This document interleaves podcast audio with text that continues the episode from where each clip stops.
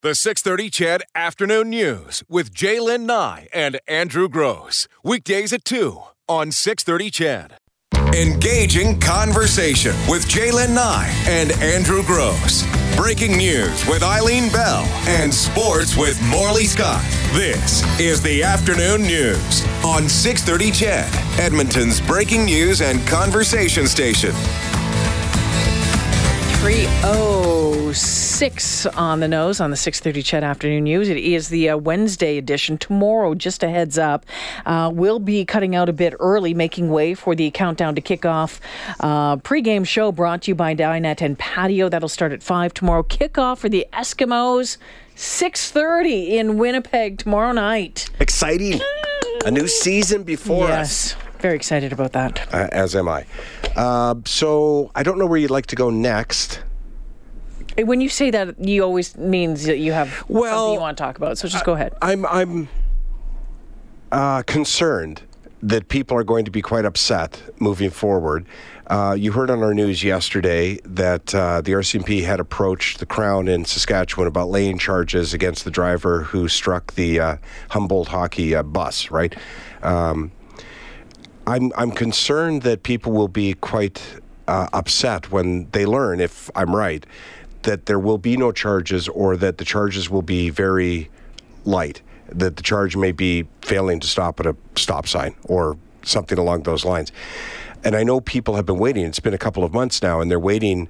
They want this driver charged because of the outcome of that accident and they want to know how the accident was caused. And I know that the RCMP have been investigating it for two months and recreating it and doing, uh, you know, their due diligence to find out exactly what happened. Um, but despite the outcome, which was completely tragic, obviously, I'm not sure that the law will support the the level of charge that people want. Because at the end of the day, the outcome doesn't uh, doesn't always dictate what the charge is. This was horrific. Yeah, and I think it's a conversation for when we find out what that charge, Right, what right. that charge I is. I just sort of wanted to yeah, tee it up a little Tee it bit. up a little yeah. bit for people. So we'll have to see. But I, I- I think, you know, we see this oftentimes, and we've talked about it on this show when it comes to the Canadian system. Um, for example, with drunk driving sentences, um, where people have been killed, and um, for a number of people, we think that yeah, if you take three lives, you should get more than eight years in Right. prison, or one year in prison, or two years, or whatever it is, um, and that frustrates a lot of people. And I know uh, I've talked to, you'll recall that I did a fundraiser near Humboldt shortly after that accident, and I talked to a lot of the first responders. I've talked uh, since to a lot of people that I knew from my days in the trucking industry.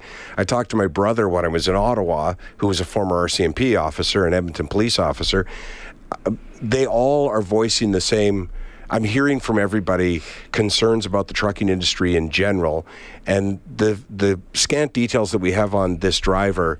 You know, two weeks of training, two weeks on the job. Uh, the company's been fined previously, had been fined previously for some. Uh, uh, smaller items, they didn't secure dunnage, which is just like the wood that they put under and around loads to secure them, that kind of thing. So they hadn't done anything really egregious previous to this. But from the people that I've talked to in the trucking industry, and I don't mean to get people stirred up here, but um, and I can tell you from my experience in the trucking industry, for a guy to be hauling a Super B with two weeks of training and two weeks of experience is absolutely ludicrous. Absolutely ludicrous. But is it criminal? Probably not. In fact, it isn't.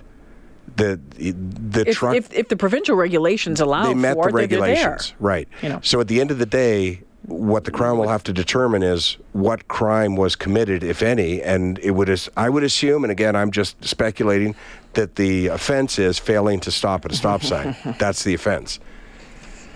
Uh, I don't think there is a criminal charge that's associated with with failing to stop at a stop sign causing Death. death or injury. I don't think there is such a charge. So I'm just, you know, as I say, we'll find out if a charge gets laid and what the charge is, and we'll talk about it at that time and maybe bring somebody in to, to tell us more about it. But I, I just want you all to know that if you're expecting a public hanging, it's probably not coming. If you're if you're expecting a huge charge, it's probably not coming. And that may be again the reason why it's taken two months to investigate this. Oh, I, I don't think that's the reason why it's taken two months to investigate it. I think the reason why it's taken two months to investigate it is to make sure that they have absolutely everything, all the, you know, Yep. can go through everything. So when we ask the questions of, you know, was what did that little recorder say Yep. there? What, what, what, you know, all of that. They they have all the answers to it. So, Yeah, but I mean- again, Yeah, when it comes down to uh, truckers, there's a lot of regulations that don't apply to regular Mm-hmm. drivers, right? So, uh, you know, possibly, uh, I know that the company involved had had a fine previously for not maintaining proper logbooks. So, of course, they would have looked at his logbooks. They'll look at that recorder you're talking about to see Yep. if the brakes were applied or Yep. if at what you know the RPMs of the engine were. So, in other words, did, Did he even attempt down? to stop? right. down? Yep. Um, but yeah, so we'll see. We'll see.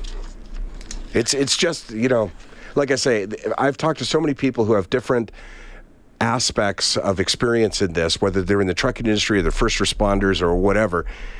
Everybody wants a serious charge to be laid because of the outcome, um, but I'm just not sure there is a serious charge to be laid. So well, we shall see when that Yeah. happens, uh, and when it does. Of course, you'll hear it uh, first, right- on six thirty. Ched, uh, quickly, there is a bit of a showdown in uh, the Senate in Ottawa this afternoon regarding the uh, the uh, pot legislation. Uh, the Senate um, suggesting some big amendments to Bill C forty five. The government turning around agreeing to some of them, others not. We don't know if the Senate now is going to just say, okay, well, we'll move on. You've changed some things. Yeah. You've, we, we, we've done this, or whether or not there it's going to be a, a sticking point. Um, uh, a couple of the big ones is on promotional materials and on uh, the number, number of plants, right. or whether you can grow for house plants, right? Because the So- the uh, there's actually a, a few problems here, and and we've reached out to uh, Senator Doug Black to have him on the show tomorrow. We haven't heard back yet, but he's typically pretty good at this. So we'll, he's a great guy for explaining this kind of thing. One of the problems is the jurisdiction over the number of plants. Mm-hmm. The initial legislation was set up so that provinces could make their own decision as to how many plants uh, would be allowed. In Alberta, it was four, right? Um, but the way they've sort of worded this, it would make it difficult for a province to change that constitutionally. So, But they- some provinces have, have said that they want none. Quebec and Manitoba, yeah. I believe, have said none, right? Uh, in a province like Alberta, and this is where it gets kind of uh, confusing. I read a story the other day that was really interesting but convoluted, but I'll try and summarize it for you. Basically, if you look at the, in Edmonton alone, just look at Edmonton and say, where could pot distributors be located in Edmonton? So this is another issue, right? Uh, but it relates to the four plants because they can't be a certain distance from a school or they mm-hmm. can't be a certain distance from another one or whatever, that they're because of the number of liquor stores and the number of schools in Edmonton, that there's large areas of the city where there can't be a pot distributor. So they'd have to be on Whyte or downtown or mm. whatever, which means residents in those areas would have to go downtown to buy their pot. And the fear is that if they didn't want to bother doing that, that they would use the black market instead. And the whole idea of legalizing marijuana is to get rid of the black market. But if you also make it difficult to grow your own plants, then you're taking another tool away from somebody who wants to legally Yep, consume. smoke marijuana, Yep, right? yeah. So it, it it has a domino effect when you change the legislation. So, and and by the way, Prime Minister Trudeau is accusing uh, Andrew Scheer of influencing his senators Mm. to make the bill a little more difficult for the Liberals to swallow. And therefore delaying its implementation, which means we wouldn't see legalized marijuana in the summer. Yeah, and the thing is, if the Senate approves what the government has uh, has has agreed to change, Mm-hmm. Yeah, what the Senate has what the Senate has done, yeah. suggested, um, you know, notwithstanding, you know, a few of them, a few of the the clauses that they wanted changes, uh, it could be passed uh, this Friday. Mm-hmm. Uh, and then it would be eight to twelve weeks before it was um, That's right. before it was legal. But again, we're not sure right now. I'm still just watching to see what's happening on that front. Um, if this is going to be a showdown or if it's going to be agreed to. Should be interesting to watch. And uh, in other news that I know, Oh, just let me. oh, what do you got? Nope, still the same thing. All right. So, in other news that I know uh, some of you have texted in about, it was the uh, shortage of uh, gas at Petro Canada stations. Uh, Suncor Energy saying now that a fuel supply shortage that left some of its stations uh, out west here with no gasoline should clear up in the next few days um, because they're bringing uh, the Suncor refinery back online again. It was offline for for annual spring maintenance. As it often is. My neighbor's been working on it. Really, eh? Yeah. So it's coming back online. Some stations in Edmonton that sat empty for weeks have begun selling fuel again in the last couple of days. They should all be up and running at full capacity uh, very shortly. Let's take a break here at 3.15. Uh, when we come back, uh, just want to touch on this because we know how much you love talking about tipping. Mm-hmm.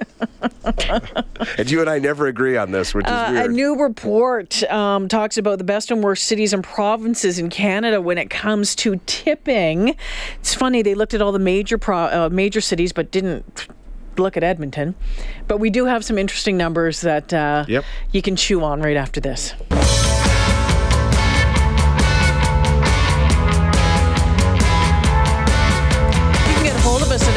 Time at 630, 630. The phone number right here to the studio, to that little phone line sitting right in front of me is 496 0063. It's a 630 CHED Afternoon News with J'lyn Nye, Andrew Grose. And wanted to uh, throw this out here while we could.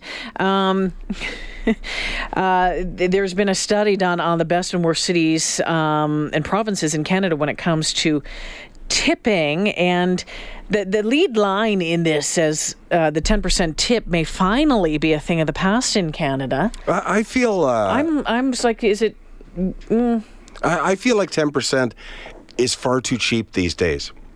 I'm sorry, I've got a cough lozenge Yeah, just so. I can do the show. lozenge? Lozenge. because I Got know. me saying lozenge. I know, I know. It's ar- around 3.30 ish is when I lose All control. right. So here's what they're saying. So um, at, at at food trucks, uh, at, oh, sorry, at food trucks and fast foods, the average gratuity is around uh, twelve percent or more. Right. Um, that's in Canada. Um, that uh, when it comes to uh, beauty and barber shops, cabs and bars, uh, that's where people tend to leave the largest tips with gratuities are, uh, averaging 15% or more. But you'll never guess which city was the highest average tipper. Yeah, or uh, which city was the worst? Apparently, Vancouver, the worst, and Regina, the best. Mm-hmm. And you know, I'm I'm honestly not terribly surprised by that. So I'm just going to give you the Regina at 15.8%. percent Vancouver at 12.8%. And again, Edmonton is not on this list for some reason, but Calgary came in at 14%. Fourteen percent. I'm going to uh, not intentionally, but probably insult. Uh, our listeners and my friends in uh, Vancouver and uh, Regina. Uh, Regina, if you've spent any time in Regina, it's a nice city, you know, but it's a it's a sort of a blue collar working city, and I find blue collar people in general tip better because they know what it feels like to earn a paycheck. And in Vancouver, they'll spend two million dollars to get an apartment that overlooks the bay, and then stiff the cab uh, for a tip, right? Like, I get it. Like they feel like they're paying too much to live already, so why should they? Or they feel like they don't need to, right? But it is interesting. There is a correlation, apparently, between provinces whose minimum wage is quite high and a lack of tipping. That's right. And you know, so many of our texters, when we've talked about minimum wage, have said, "Well, that does it. I'm going to stop tipping." Well, apparently, many of you followed through on that threat because it, it appears as though the provinces people feel that they're already making too much money, which is just weird because you don't know that person's No. wage, right? You just know the service they gave you. Listen to this. The average tip by business type, and we'll start at the lowest one. It's quick service restaurants, 11.9%, catering, 12.6%, bakeries, 12.9%, food trucks, 13.1, sit down restaurants, 13.5%. coffee and tea shops, 13.7%. Really? Outdoor markets, 14.5%. Who's tipping at an outdoor market? And doing it for what? And bars, 15.1%. So apparently, the survey also suggests that Canadians may be over tipping when they're getting their hair done or riding in a taxi. So, and I, I can see that too. I just got out of a taxi the other day in Vegas, right? So, say the fare from the airport is Yeah. twenty-eight bucks. Yeah. So, ten percent is two eighty. If you want to give them fifteen percent, it's uh, you give three 'em four maybe twenty, right? bucks, you guys have But it seems like I don't want to give the guy four twenty, right? So I give him a five dollar Mm-hmm. instead. Now I've just pushed that percentage up, right? Um, hairdressing, I always tip stupidly. I don't know why. I'm just happy. I'm so relieved when it's over. What? It takes five minutes to do your hair. Well, it, yeah. I don't know. I just don't like people touching my head, so I'm just so happy like when it's over. At all. That's fine. I, I don't want to get into this in detail, but, I, but prior to going to Vegas, I got my back waxed, and the only reason I did, uh, we thought we might go to the pool and um, and also the salon or the the place where Maddie works. The woman who runs the whole thing, she's got she does services like back waxing, right? So anytime I've gone to the place that I normally go to, I think I pay seventy five bucks. So I get it done by her, and we never discussed price. So I pull out my money and uh, say how much, and she says twenty five million. I went okay. Seriously though, how much? Twenty five. So I gave her fifty because I was thinking, The other Why just place save 25 yeah, bucks? or even more. Yeah. or even more because you would do seventy five plus tip. Eh, well, normally, that's right, yeah. So, just wrap your wrap your head around this I'll for try. a moment. My shaved head, yeah. tomorrow. Um, tomorrow night, I'm going to get my hair done, which for me is uh, mainly just color. I wondered when that was going to. I know it's pretty bad right now. eh? Didn't want to ask, but it's really bad. I missed it when I was away. Elvira. I know it's quite bad. I look like a, No, you look great. I look like a reverse redheaded skunk. um, anyway, um, so for me, just to get my hair colored, Mm-hmm. we're looking at 150, 170. what? Yeah. And then if I wanted to get it cut or trim, like she'll trim it, you know, clean up the ends and all that sort of stuff. But if I was actually to get it cut, it would be another, I don't know, $70 on top of that. And that's an interesting thing when you start looking at comparing what men and women do for certain services Yeah. or certain products. That's crazy. What you That's just said. craziness, right? So wait a second. Color cut and shampoo. yeah. What's that cost you total? Um, 200 ish every four weeks Every four weeks. If you didn't do that, Plus you could take up smoking. plus a tip. Jeez. So what do you tip on that? You know, um, I usually do 20, 25 bucks. Wow. But that's that would be considered only 10%, right? Which would be considered cheap, but I'm already paying 200 bucks, I know, right? man. I know. Wrap your head around that one That's for a little crazy. I pay ten bucks for I my know haircut. you do. I wish I could just shave it all off. Try it. I like it. Oh, well, then it would come in all white and I wouldn't have to dye it anymore. Hi, Russell. Hey, how are you guys doing? Good. Good. What's going on? Calling in about the uh, tip conversation. Yeah, absolutely. I'm talking a little bit out of turn because I've never actually worked in an industry that earns tips. Right. Um, so I, I might have missed out on that when I was younger. But just a little bit of, of and I, I do tip. I tend to tip, I think, pretty well. Um, but a little bit of uh, a math on the situation. If, if somebody's making $15 an hour and they earn $100 in tips a shift, they're making $57,000 a year, assuming an eight hour workday that other people work. I wasn't really checking your math, but okay. that's that's a pretty good livable wage at fifty-seven thousand dollars an hour or a year. For a pretty tough job, though. Yeah, I'm not saying it's an easy job, but I'm not saying it's for everybody. Yep. But there's a lot of people that don't earn that much that aren't getting tips and don't get the possible advantage of avoiding some taxes on it. Mm-hmm. Like I say, I'm not, I'm not Yeah, no, I, I, I understand what where you're you're coming from, but it's Yeah. one of those things where you've, if you want to make that kind of money in tips, you got to be really good at what you do. I mean, you know, it's a business based on customer service, and you're either good at it or you're not good. You're just not good at it, right? But I'll tell you what, it, c- carry a tray for an hour and tell Yeah. me it isn't worth fifty-seven thousand Oh, a year. Hey, I, hey, I've shoveled horse crap, so I, I haven't done. I haven't done. Not that I haven't done bad jobs. I've just never been tipped for the jobs I've done. yeah, I- I've actually I've never had a well I've done service years ago. Uh, I'm always shocked when I get a tip. I, I probably do about 200 shows a year, maybe less now with radio, but I get tipped once a year, probably. Yeah, because they no, they're paying too much. To, They're paying to too much to start with. start I with. agree. Russell, thanks for the phone call. Appreciate it. We need to take a break here for the 3:30 news. The 630 CHED Afternoon News with J'lyn Nye and Andrew Grose. Weekdays at 2 on 630 CHED.